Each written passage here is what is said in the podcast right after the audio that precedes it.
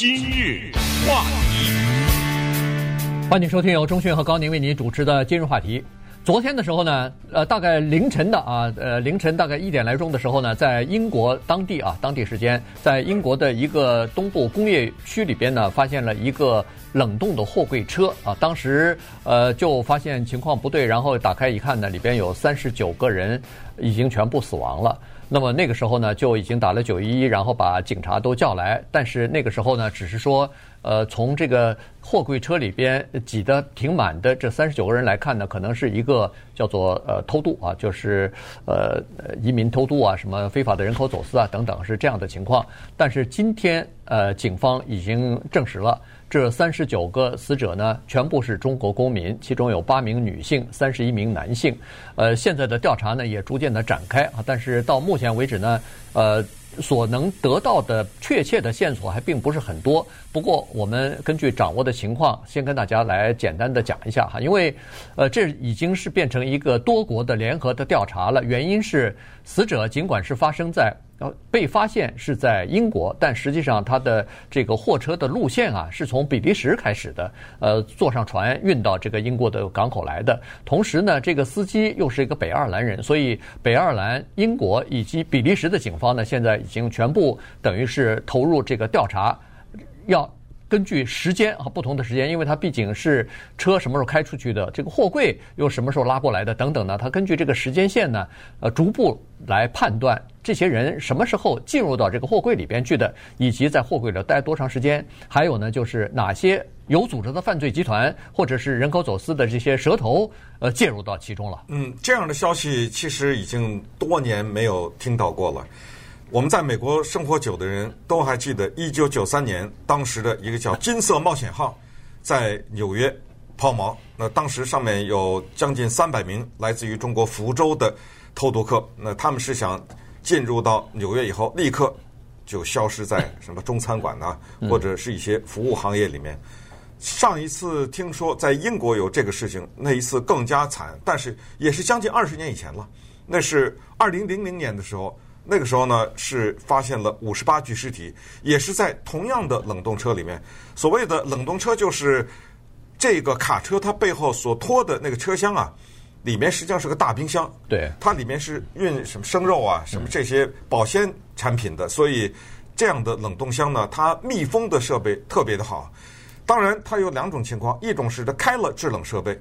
那当然，里面的肉啊或者什么是冻着的。还有一种，它在空车的时候它不开。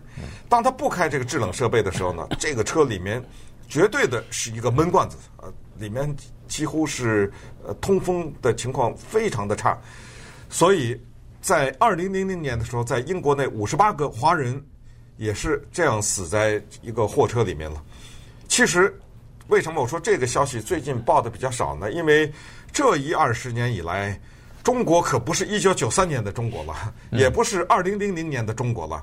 我们听到的更多的报道是一掷千金的中国游客呀，我们听到的更多的报道是一笔付清豪宅的中国的富豪啊。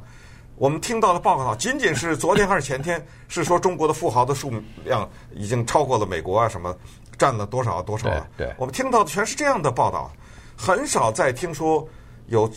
今天的这三十九个人惨死在一个卡车车厢后面的这个消息了，这说明什么呢？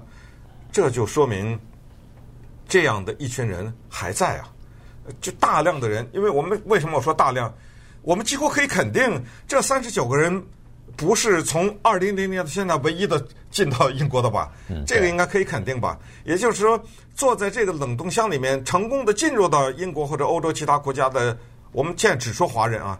应该也有吧，也不一定是坐着冷冻箱了，用特其他渠道。也就是说，在社会的另外的一端，在最底层的这些人，他们进入到欧洲的这些国家，做着最底层的工作，然后不为人知，甚至有的时候在一个黑暗的房间里面做这种血汗工厂的这些人，那只能是证明还有，而且还有很多。只是今天我们知道了有三十九个人这么死了，我们才知突然之间。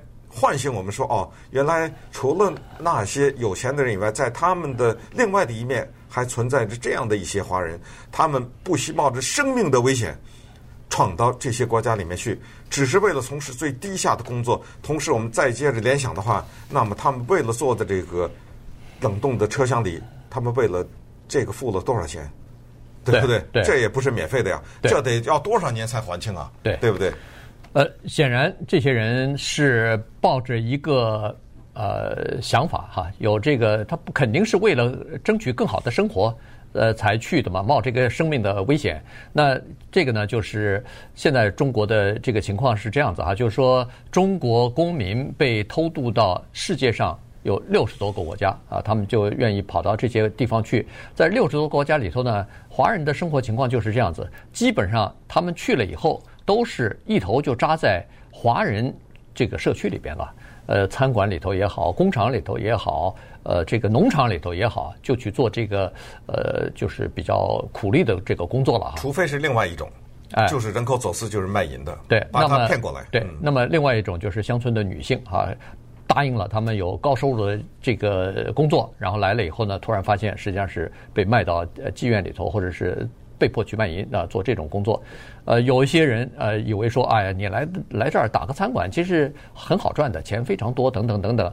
也就是来了以后才发现，哎呦，原来不是这么回事儿，原来是呃住在这个好几个人挤在一个房间里头，呃一天工作恨不得十二个小时以上，所以像这种情况也经常是有啊，所以上当的人非常多。那人口走私那贩子他骗人，当然给你保证，给你呃这个夸下海口说来了以后没问题，这些钱你半年就还清了，剩下都是你自己的自己的钱，然后呃绝对有自由什么的，实际上并不是这样子的。所以像这种情况。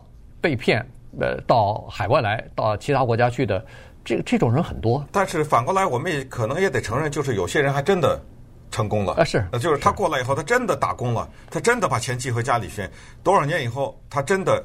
有了自己的一小片天地，这也是有的。对，正是因为有这种实力，才能把更多的人给骗骗过来。对，再加上咱们这个华人经常在海外都是报喜不报忧的，一说都是哎，我生活挺好啊，呃，上个月赚了多少钱呢？还还有时不时有钱接济家里头。那当然，村子里头一传十，十传百，大家都觉得这条路可行，于是呃，就就就一个一个的就来了哈。当然，现在还不清楚这个三十九个呃华人情况到底是怎么样，因为。首先，他们是中国公民，这个警方已经确认了，说明，呃，从某种渠道他们知道，呃，这些人的身份啊，呃，如果如果身上没有带这个身份证的话，呃，嗯、那就很难。你看这个是华人的面孔，那你怎么哎？对，那就无法确认他们的真正的身份啊。说是三十九个都是中国公民，这点已经确认了。那么他们是什么时候进入到这个货柜里边去的？现在不知道，因为这货柜。看来不是从中国发出来的，对不对？从比利时，他是它最早是从比利时发出来的。那么也就是说，那这个货柜从到比利时的港口发出来，这个是星期二的下午，把这个货柜拖到了比利时的港口。那么港口的记录是下午，就是他下午两点多钟多钟到的比利时的港口，然后可能当天的差不多傍晚的时候就已经离开这个港口，发到英国去了。就用水路哈海路呃到这个英国去，那么这个货柜是到比利时之前人就在里头了呢，还是到了比利时的这个港口以后人才进去的？现在还都不太清楚。对，这个背后啊有一个相当完整的犯罪集团，那对和犯罪的这么一个体系。我还是强调，我不相信这三十九个人是这个犯罪集团第一次运这样的人。呃，之前从来没有过，很难相信，对不对？不可能，很难相信。所以现在就是警方和全体全世界都在关注六大问题。第一，这三十九个人是谁？顺便说一下，就是两千年这不是有五十八个人死的吗？还有两个活下来了。对，所以一共是六十个人，居然有两个人活下来。上次的不是冻死的，上次也是冷冻货柜车，但是是热死、闷死的、闷死的。这次也可能是闷死的，不冻死的可能是没有了。你把那冷冻的看起来，你你把人活活冻死，那他一定是闷死的。所以只是假用了这么一个冷冻货柜。但是是应该是闷死的。好，第一大问题就是这六个人是谁？呃，这三十九个人是谁？这是第一大问题。第二个呢，就是他们是怎么死的？是就刚才说的闷死的还是冻死的？第三大问题是他们什么时候死的？对吧？这不知道。第四大问题是他们在这个货柜里待了多长时间？这不知道。那么第五大问题呢，就是这个货柜追到哪里是最早开始的？呃。这些人进到这货柜，那么当然最后呢，就是谁是最后的负责的那个凶手？这集团是谁负责的？这六大问题现在应该说一律都没有答案。但是警方可能有一些有答案，但是呢会呃慢慢的公布出来。包括这我们更关心的这是什么人？这三十九个人。当然，警察现在告诉我们呢是说要验尸啊什么的，说这个可能不会这么快，只是这么说了一下。但是迟早呢我们会知道。那稍等，我们再看一看关于什么比利时啊。英国啊，什么这之间穿梭于这之间的一个运输的情况，以及我们现在知道的关于这三十九个人一些情况。今日话题。欢迎继续收听由钟迅和高宁为你主持的今日话题。英国呢发现一个货柜车里边有三十九名呃中国公民已经全部死亡。那这件事情呢呃引起了国际社会的关注，同时也是在呃进行调查啊，到底是发生了什么事情？呃，这些人是什么人？什么时候进入到货柜车里边的？如何死亡的？呃，等等啊，现在都在进行调查。司机已经被逮捕了，二十五岁的 Morris Robinson 哈，他是北爱尔兰人，所以北爱尔兰的警方呢也介入。这个调查了，呃，这个最早的时候，在昨天报道出来说是三十九个人死亡的时候呢，还没有证实他们是中国公民的时候，当时是说是保加利亚，有可能是保加利亚，呃的人，原原因就是这辆卡车注册是在保加利亚注册的。后来，保加利亚的外交部显然是经过调查之后，昨天就发了一个声明，说是这个跟保加利亚没有关系。原因是这辆卡车尽管是在保加利亚注册的，但是自从二零一七年以来，两年多了，没有在保加利亚行驶过，全部是在保加利亚之外啊。所以呢。这等于是跟保加利亚没关系，但是从这个事情上就可以看得出来，在欧洲的这个欧盟国家里边有了什么申根协议啊，有了这个呃自动穿梭的这种协议之后呢，有很多情况就是呃是违规的哈。尽管在保加利亚注册了这个公司呃这个卡车，然后他在其他国家行驶是不违法，但是呢是违规的原因就是他每年照理都应该去这个呃就是注册的这个国家。要要这个办一些手续的，但显然没有办啊，所以呢，这个是一个漏洞。那我们可以想象，在欧洲很多的卡车都有这样的情况，不只是这一个卡车有这个漏洞，所以这个漏洞多了以后啊，对走私集团来说，这就是有机可乘了。嗯，我们首先可能要想一下，说这三十九个人是怎么去的欧洲？他们应该是持中国护照，用合法的身份。坐飞机飞过去的，这个应该是肯定的。那只能是一点一点的，我们用排除法呢，大概也就知道他们也许就是旅游啊。嗯，就因为现在反正在中国，只要办个签证交多少钱，去旅游呗。对，跟着团呢，或者自己，这个应该比较容易得到签证。那假如是这样的话，那我们只好再做下一个推断，那就是他们从中国出发的时候就已经知道要这样了。也就是说，这个犯罪集团已经伸到了中国了，就跟中国的某些集团都是连在一起的。嗯，我在中国，我帮你办，你交多少钱交给我，然后我用旅游的方式把你带到一个地方去，比如说比利时还是哪里，然后从这个地方再跟当地的人接头，再跟这个卡车接头，再这么一层一层的接头，然后把你运到英国去。为什么去英国？这里面也有一些说法。就是英国啊，是一些非法移民比较喜欢去的地方，大概是这个地方的收入相对来说好一点，工作机会多一点。反正英国是一个偷渡客比较喜欢去的目的地，所以这一次他们还是瞄准了英国。那从这个意义上讲，是不是在管理方面，英国比其他的一些周边的国家松一点？是不是这个也会引起一些警惕？假如我们试想，英国是这样一个国家，就是所有的非法移民如果到这里来工作，你一定要拿薪水，一定要在一个地方工作嘛。那被我查出来，你雇了这些人，我罚你几百万什么，那可能也就不会了嘛。对，就是说，可能他相关的法律就比较松懈一点，给了这些人的一个机会。那么另外一个问题呢，就是关于这个卡车司机 Morris 啊，他是一个 嗯村里的人，他住在一个村里面，嗯、呃。一切的一切都是围绕着一个字，就是钱。那么就是关于他知道不知道他拉的是这个的，这个等着在法庭上有的说了啊。因为他呢，他完全可以说，我是个卡车司机，有人付我钱做这么个活儿，我只是把这个车头开到那儿去，那儿有个货柜，我把这个车往上一勾。顺便说下，这个车是密封的。所谓密封，就是从里面打不开。嗯，那好，那我这一勾，我管它上面拉的是什么的，我拉拿我的弦嘛，我一勾，我就从 A 点拉到 B 点，我就拉过去了。呃，这个不排除啊。对，也就是说不排除这个 Morris 他没有犯罪，也可能因为现在对他起诉是有可能起诉是谋杀罪，还没还没还没起诉啊，有可能如果起诉的是这样。顺便说下，就是两千年的那一次。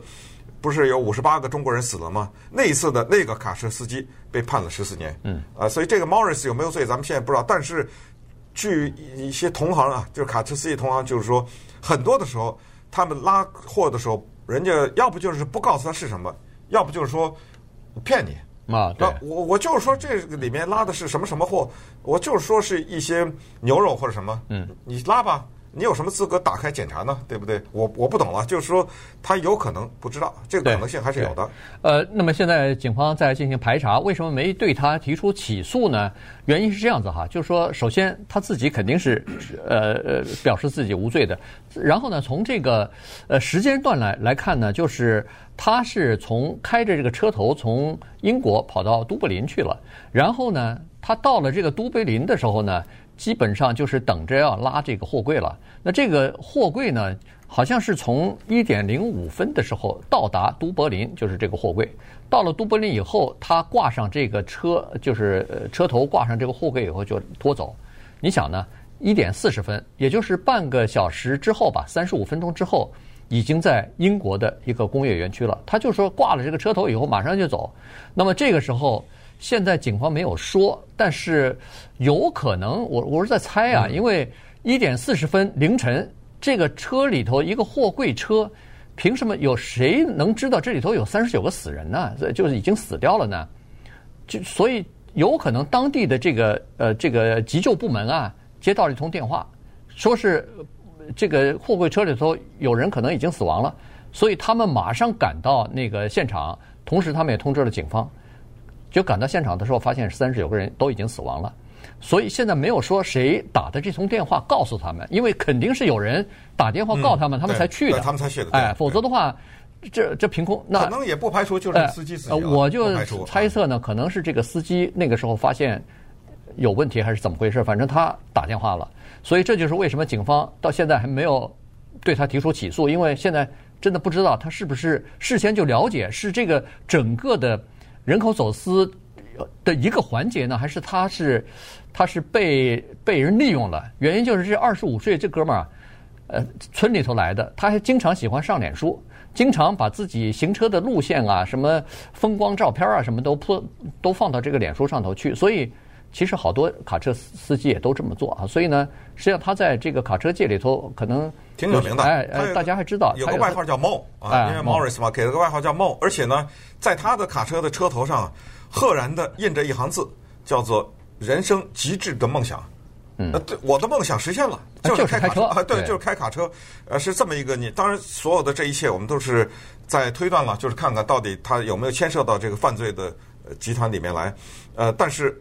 不管怎么样呢，就是现在的这个事情，我们至少可以呃引发一些思考吧。就是说，因为这个货柜呢曾经在海上漂流了一段时间。那刚才也讲过，这个货柜它是一个制冷的特殊的货柜，货柜也就是说一个比较高级的货柜。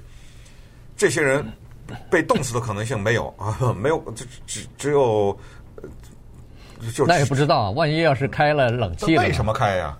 呃，他如果要是有里头有保鲜的东西，只要开就杀人呢？你只要一开就知道肯定冻死了。对，我我是我是不晓得他在里头是，比如说人如果在里头还能待多长时间，咱们不知道啊。但是我们就知道在海上漂流过一段时间。对，为什么这么说呢？因为这里面有这样一个推断：三十九个人啊，如果他们意识到快不行了。他们会发出多大的声音来？你想一想，对，他们会砸呀，会敲啊，会怎么样？那是肯定的，那不可能是，比如说我打进了毒气，让你一下几秒钟死，那不肯定不是这样子。那这么敲这么砸都没人听着，那我们只能再做下一个判断，就是在海上运输的时候死了。嗯，那时候叫天天不应，叫地地不灵啊。那在混在一大堆货柜里面，那个船轰轰的在海上开，谁听得见啊？那么只能这么推断。也就是说，他们上到这个货柜上来的时候是走上去的，是活的。那应该是肯定，没有可能人抬着把三十九个尸体往里放，没有可能。所以他们是活着上上去的，那就是死在路上，死在路上。那么敲的时候又没人听见，那就是死在海上啊。嗯，不就是这么一一点一点的就这么推断出来了吗？那也就是说，这个 Morris 当他把车头开过去的时候，从海上下来的这个货柜里面已经死了。那也就是说，他可能在接这货的时候还真的不知道。嗯，你看他他把三十九个死人嘛。Essex 这英国的很，就是英国的东南部吧，这么一个地方。他疯了，他把三十九个死人，他明明知道后面三十九个死人，他开车往前走啊，对不对？所以这些，反正我们只能都是一些推断，但是我们认为是合理的推断。嗯，对。所以慢慢的，这个警方的调查可能会出来哈，逐渐的。呃，会越来越多。然后，警方现在已经开始验尸了嘛？验尸以后要通知这些呃受害人的这个家属，然后家属，这个真的是家属来了以后，真的不知道该，就是肯定是悲痛欲绝啊。嗯。亲人离开的时候，总觉得要过更好的日子，要追求更更美满的生活的。这死的都是希望啊！对呀，都是家人的期待和个人的希望，同时还有债呀。没错，你要出，你要你人死了也得还呐，这个债，嗯，对不对？所以或者已经都已经交了，这钱可能都已经交给蛇头了，或者什么投运组织了，所以他们借的钱或者对，他一定不是有钱人他采取这种方式嘛，对不对？所以这个是非常惨哈。那呃，英国警方也是说了，说调查就是验尸啊什么的，都是让死者更加有尊严啊什么的，所以都是在闭门呃，就是慢慢进行吧。所以这个事情恐怕。还要还要有几天的时间，呃，逐渐的了解了具体的情况之后呢，恐怕会有更多的报道。